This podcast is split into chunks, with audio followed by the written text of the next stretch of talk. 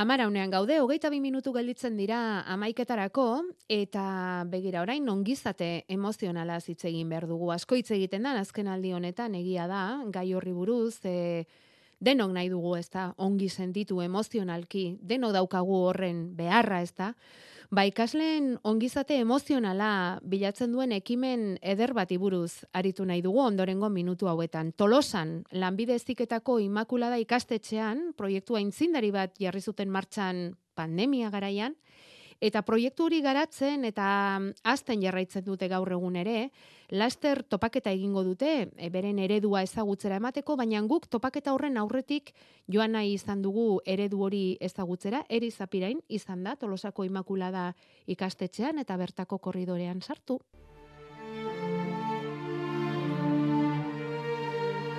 Ikasleen osasun mentalak kezkatzen zituelako jarri zuten martxan proiektua Tolosako Inmakulada ikastetxeko bi irakaslek. Itxaso urbietak eta enara larrainek. Ongizate emozionala izeneko proiektuaren arduradunak dira biak. Gaur, batzarra dute ikasleekin ala ditzen diote ongizate emozionalaren batzarra. Baina, bilera horren aurretik, gela batean sartu gara ekimenaren inguruan lasa isolasteko. Itxaso urbietak hartu du hitza pandemia garaian iku, hasi ginen ikusten e, ikasleak batzuk ba, gaizki pasatzen aiziala. E, eskatzen zizkiguten tutoretza, bakarkako tutoretzak, online, karo. Eta adierazten zuten bere e, e, ezin egona, eta hasi ginen irakasleon artea mapiska bat komentatzen, kezka hori adierazten, eta zerbait egin behar genula adostu genuen. Bai, eta justo gaina konfinamendua bino lehen, ukemen ikastolan pasatzitu galdetegi desberdinak eta bazeon e, atal bat zela emozioen inguruan, eta hori ikusten zen bastante ikutuak zeudela. Orduan azkenan konfinamendua eta covid izan zen, modu batez oi azaleratu zuen zerbait, osea, ja bazet horren lehenagotikan. Mm Eta gainera, justamente gu erdi maian dago maian dazkagun adinak dira, bastante adin komplikatuak, osea, ja, masei, hogeita, bi urte inguru, hogeita bat urte inguru izetia. Orduan horreko haindikan, ikuste kezka gehiago eragin zigula. Eta hor jasi ginen bizkat, bueno, ba, zegin dezakegu honen aurrean, ez? Ze arazo mota ikusi zen dituzten, ez dakit, e, osasun mentala oso zabala da, e, gauza asko barne biltzen ditu, ez dakit, e, ansiedade, e, ez dakit, ze arazo zian gehien bat ikusi zen dituztenak? Bai, ba, ansiedade asko, asko, gero, E, askoz gehiago sakontzen junginan eta eta beste nola baiteko ezin egonak e, jo, ba, sakonagoak ziran edo kezkagarriagoak, ez? Baina hasieran batez ere ansiedadea zen asko nabarmentzen genuna, ez? Bai, ansiedadea batez ere zen zerbait guk ikusten genuna, oso palpable zehola, e, krisialdiak genitulako, bai etxen, eta gero baitare klasa bueltatu ginenan, klasen ikusten ziren baina proiektuan hasieran hasi ginenean proiektu berrikuntza proiektu honekin egin genuen lehenengo gauza izan zen galdetegi bat pasa eta hor galdetzen genuen bai suizidio ideazio inguruan, depresioa, loaren asaldura, antxetatea eta adikzioak baita. Eta hori ikusi zen aldagai guztitan e, bazegola joera bat, o bazeudela ikasle, uneko ikasle handi bat, pues, ba, okertu egin zitzaiela igual egoera nola baiteko bitatik, hasi da gehiago kintzeu dela, loan asaldura gehiago zekatela, eta baita ere suizidioa. Karo, ikasleek hemen ikusi zituztenan emaitzak, de hecho bai galdetzen zuten zeiten dugu hauekin anonimoa zan, zerbait egin behar da.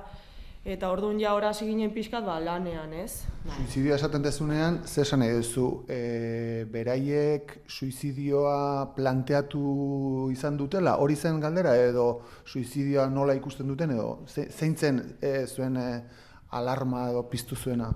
Galdera zen, bai, ideazioaren inguruan, ea ba, bazituzten suizidio ideazioak, eta baita ere planifikatzea iritsi zien saiakera ez genuen galdetu, batez ere, zeia bakarrik suizidio hitzarekin ikastetxe askok ateak itxi zizkigutelako galdetegi horri. Mm-hmm. Ta ikasleek, hemengo ikasleek ez zuten ulertzen, ze behaiek askotan tabu gutxiago dazkate gauza horien inguruan hitz egiteko, beldur handiagoak dira guriak, ez helduenak. Mm-hmm. Orduan batez ere zen ideazioa eta plan, planifikazioa. Claro, mm-hmm. planifikatzea ja badago arrisku puntu bat, ze ideazioa azkenan arruntagoa da nera ben artean. Baina planifikatzea asko larritu zien bai ikasle eta baita guri.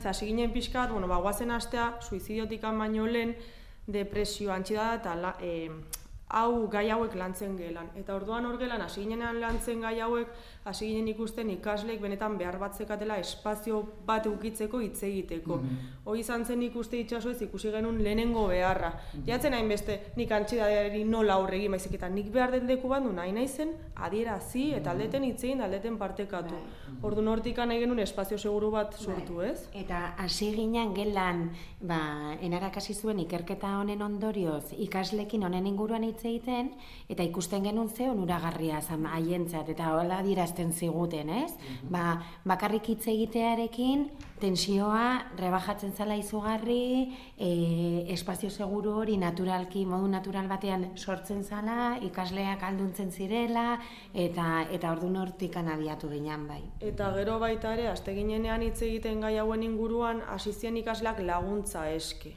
guri irakasle ez etortze zien gerturatze zien manaka eta jo pues ni konturatu naiz badazkatela zeinbait zeinu laguntza behar detela ordun zegin dezaket eta orduan guk claro irakasle bezala ba genekin zer baino askotan ez azkagu baliabideako erramintak mm. noa jo dezakete ikasleak ordun hor ja Pues itxasok esan du bezala behar pila bat identifikatu genitun, bai ikasleetan eta baita guregan. Eta ikasleak beraiek eh, esaten zizueten hain garbi ba, behar bat daukat edo arazo bat daukat, hala egiten zuten? Bai, nik uste e, askotan oiu egiten digutela. Eta beste mm. gauza bat da guk nahi degula hori jaso edo ez. Hori da mm-hmm. arazoa. Askotan oiukatzen digutela eta guk alde batea biratzen degula. Gure beldurregatikan, eh? Eta nik uste respetagarria dela.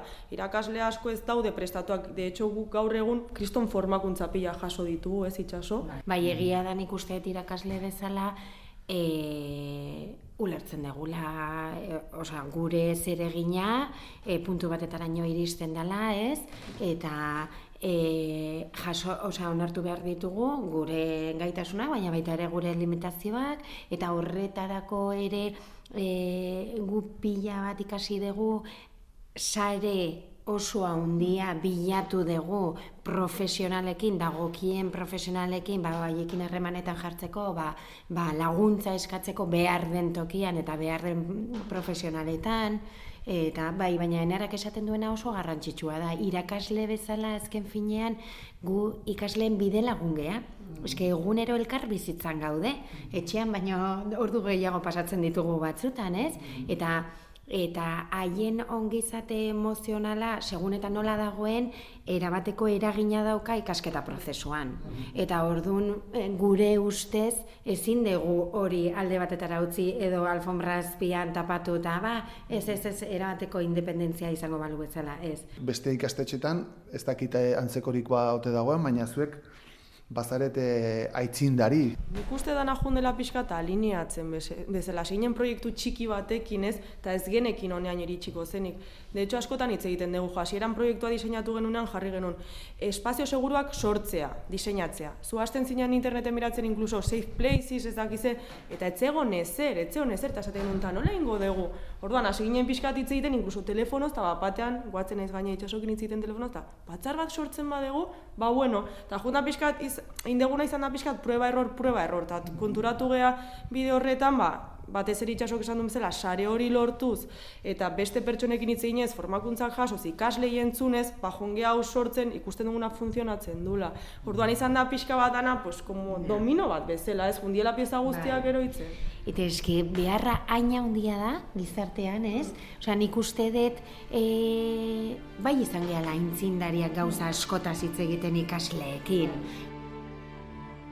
Ikasleentzako safe place edo espazio seguru bat aipatzen dute itsasok eta enarak behin eta berriz. Eta espazio seguru hori ezagutu nahi dugu. Beko areto zabalago batera jaitsi gara. Ara hasi dira biltzen ikasleak. Ze iruditu zitzaizuen e, eskolan hasi zinatenean eta esan genizuenean, abegira aukera hau dago. Ze pentsatzen zenuten izango zala, espero zenuten olakoa izatea, Nik uste hau proposatu zen utenen, oza, batzorde bat zehola, berria izan da ni hemen, bueno, lehen urtea izan da hemen, e, ba, bueno, nik ikusi, ikusi nun, ba, kiston aukera, ez da, ba, tema tabu eta zitzeiteko, eta gure gizarten dauden, ba, beldur eta zitzeiteko, eta, bueno, ba, pixkat ikustara ziteko, pues, e, beldur horiek, ba, bueno, denak diteula batzutan, eta beste batzutan, ba, bueno, e, jende laguntza ieula ba, hitzeiten, eta, beste ekintza batzuk eginez, e, ba, laguntzen jendei. Ba, sirean etorri ginean, ba, pixka beldura, ni gutxinez beldura nekan, ez, ba, zait, ondo kuadratuko nuen hemen, ondo, ondo sentituko nintzen, baina ikus, demora pasan ez, ba, oso guztua nago hemen, eta pertsonalkide asko laguntzeit, eta espero nerekide nik de laguntza aiei. Osasun mentala tabua da zuentzat, oraindik edo ez? Bai, jendeai beldurra ematei esatea psikologoa dijola, esatea dauketela depresioa, e, edo zein arazo mental, zoa, ez? Azkenen dago sozialki ikusita loko bat zela bezala. Eta orduan, bai, nik uste eta bat, eta bat dala guenik. Eta aldatzen ari zarete, ari gara, gizartea edo ez? Saiatzen, ez? Oin dare mugimendu gehiago, ez? E, feminismok laguntzen du, dare mugimendu gehiago laguntzen dutela. Eta saiatzen bintzat, bai, Askotan beste norbaiten kasua ez, eh, gertukoa ezagutzen denean, norberak dituen bildurrak ere joan daitezke, ez? Edo usatzen dira edo ez? Bai, no? Azkenen ulertuta sentitu zelako. Nik uste ez du zure ondoka, ba, berdin baldin badago, ez da berdina, ez du bakarrik sentitu, sentitu baldin batzaz, azkenen, ez daki, sentimentu hori azkenen konpartitu da ez dela da, orduan, bi pertsona batea sentitu badago, orduan, biak errazagoak ate bien arten ulertzeko. Jo, pues, eukitzea espazio bat hitz egiteko eta hola, pues, azkenen kristona alibioa da konpartitu alizatea eta gehiago ikasi alizatea, bai, norberan buruai laguntzeko eta ondoko lagundu alizateko. Tolosako lanbide eziketako Immaculada ikastetxe honek osasunarekin eta gizarte gaiekin lotutako zikloak eskaintzen ditu. Ez zaizki arrotzak beraz osasunaren ingurukoak ikasle hauei.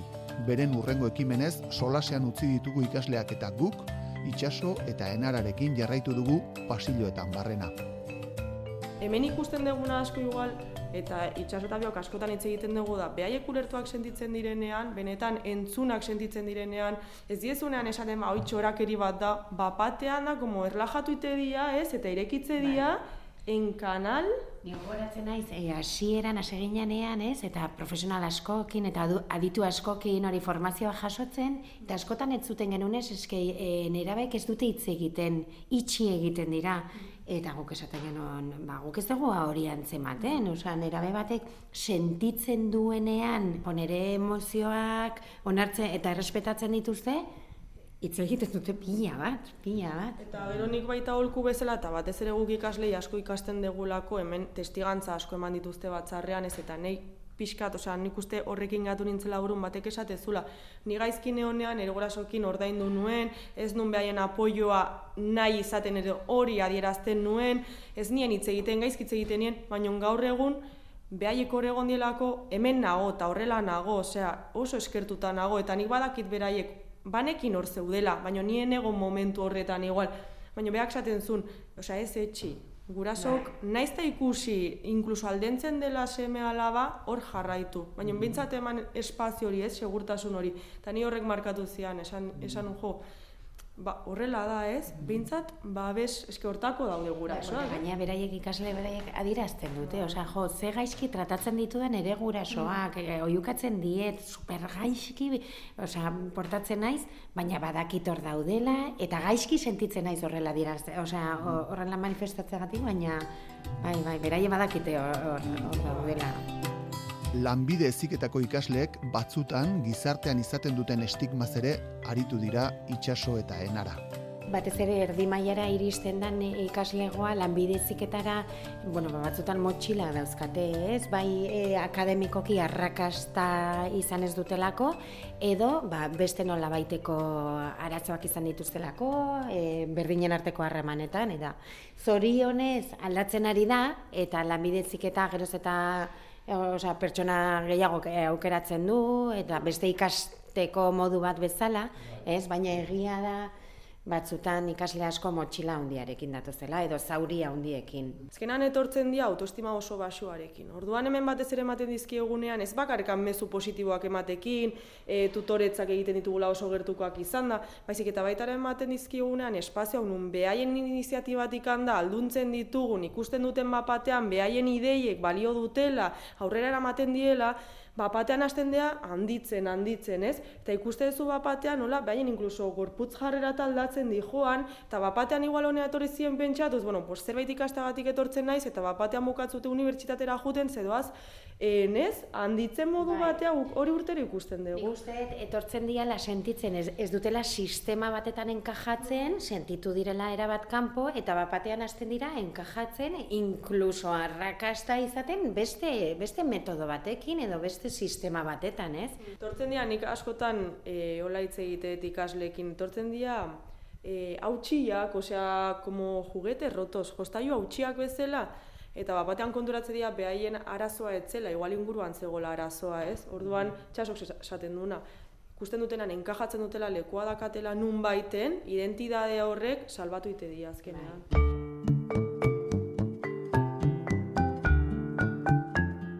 Hezkuntza arloan ongizate emozionala garatzen duten proiektuak saritzen hasi zen Espainiako Hezkuntza Ministerioa iaz. Eta lehen edizioan garaile izan zen Inmakuladako hau.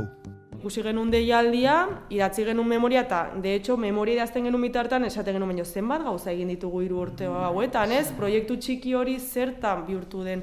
Eta bueno, pues, e, aurkeztu ginen egia esan ikuste ilusio handiarekin eta bai bagenitula espektatiba onak E, eta bueno, irabazi egin genuen sorpresaz, edo ez hain sorpresa ez zen ikusten merezita genula, baina egia da itxasok esaten dula jo, Irureun ikastetxe aurkeztu zien kriston iniziatiba politak zituztela behaiek ere, eta orduan ikusten da bai, inkluso esta- estatu mailan ez, badagola kezka, jendia mugitzen ari dela, ideela gauzak egiten, eta nik uste baita ere hor- hori gutzako izan zela energia, energiaz bete ginen gure bai, eta ilusioz. Bai. Bai. Hori jakinda beste ikastetxeetatik Euskal Herrian bertan deitu dizuete e, azal diezaie zuen e, zertan dan zuena. Ba, bai, bai, e, jo, e, gaina estatu mailan ere harremanetan jarri ziren gurekin, basaria jaso ondoren, eta, bueno, ba, informazioa eta e, azkenian elkarri ikasteak, ez? Ba, eskola batetik bestetik, ba, beti da aberasgarria.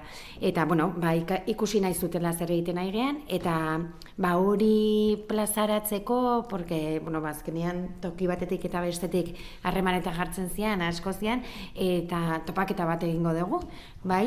Izango dela urrengo apirilaren amaika eta amabi, ba, ba, bueno, ba, pixka bat azaltzen zein dan guk egiten dugun lana, eta baliogarria baldin, baldin, baldin bada ba, beste eskolentzako, ba, fenomeno. Deialdia bidali digu interesa pues, erakutsi duten eskolei, bai estatu mailako eskolei eta baita ere ikusi iparraldeko ikastolei, e, Euskal Herri mailako lanbidezik eta LH, DBH ikastolei, nik uste irekita dela, ez? Nik uste kezka, de hecho justo en, Oain dela bi egun bilera bat euki genuen Frantziako, Frantzia gaine iparraldeko eskola batekin, da behai kezka berdinak, orduan konturatzea herrialde guztitan berdinak nahi gehala. Orduan, ba, nik uste jardunaldia oso interesgarria eta polita izan daitekela, batez ere baita zeukiko dugu aukera denon artean partekatzeko gure kezka horiek eta nola egin dezakegun aurre, ez? Genara eta itxaso, plazerra, zuen proiektu hau ezagutzea eta mila mila esker. Zuri, zuri, zuri.